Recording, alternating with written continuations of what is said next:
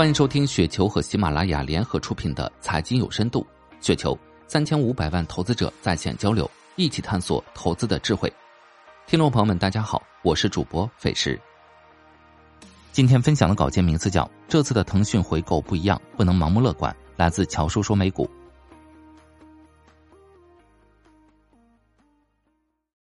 腾讯这家公司有一个非常牛的数据，就是历史上几乎每次大规模回购，股价都能在一个月内企稳，而后创出历史新高。与此同时，腾讯的估值也创下了历史新低，所以很多人狂欢回购加不到二十 P 的腾讯就是送钱，是时候满仓抄底了。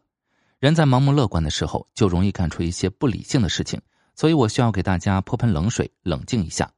先说回购，这次回购只有七千六百九十六万港币。这点钱还没有腾讯半天赚的多，所以意义大于实际意义。后面仍要继续听其言，观其行。再说估值，在八月初，证券时报发表了一篇文章，不是精神鸦片那个，而是在税收上，游戏行业应该向传统行业适度看齐。内容指出，游戏产业现在已经发展壮大，政府就没有必要再继续给予产业扶持。相反的，游戏企业应承担更多的社会责任，在税收上回馈社会。对此，游戏产业应该做好心理准备。不仅如此。近日又有媒体传闻，某互联网企业向投资者透露，其部分业务将不再被视为重点软件企业，从而不再享受百分之十的税收优惠政策。税收优惠政策调整或将对所有互联网企业产生影响。可能大家不知道这个事情有多严重。根据国内现有税收政策，法定企业所得税税率为百分之二十五，但经认定为高新技术的，享受百分之十五的优惠税率；而被积极引导发展的互联网企业，可以享受百分之十的优惠税率。像腾讯和阿里这样的大公司，甚至可以做到百分之八的税率。比如，二零二零年，华为利润六百四十六亿，纳税一千零一十亿；腾讯利润一千五百九十八亿，纳税仅两百多亿；阿里利润一千四百九十三亿，纳税仅三百六十六亿。这就是为什么腾讯、阿里的利润比华为多近一千亿，纳税却只有华为的四分之一的原因之一。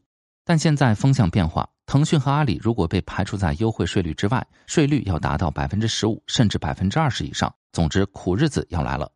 这对于互联网企业是一笔不小的开支。从大方向来看，因为产业转型需要，国家重点扶持的是硬件和高端制造企业。未来针对半导体产业的优惠税率政策会越来越明显，互联网科技公司的税收环境可能会收紧。目前这件事情还在捕风捉影中，但是请大家记住，如果这件事被落实，那么，腾讯、阿里的估值将全面重塑，以前的 PE 将毫无参考价值，市场将给他们重塑估值，明白了吗？毫无疑问，腾讯和阿里仍是中国最顶级的互联网公司，也是中国最具备投资的企业。我也相信，假以时日，他们还会继续创出历史新高。但是我也不能忽视，时代正在发生着变化。所以，从性价比的角度上，现在腾讯和阿里确实不贵，配置一些也是个不错的选择。但是，不宜满仓梭哈。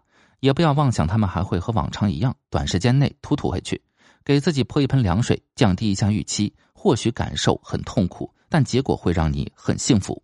以上就是今天的全部内容，感谢您的收听。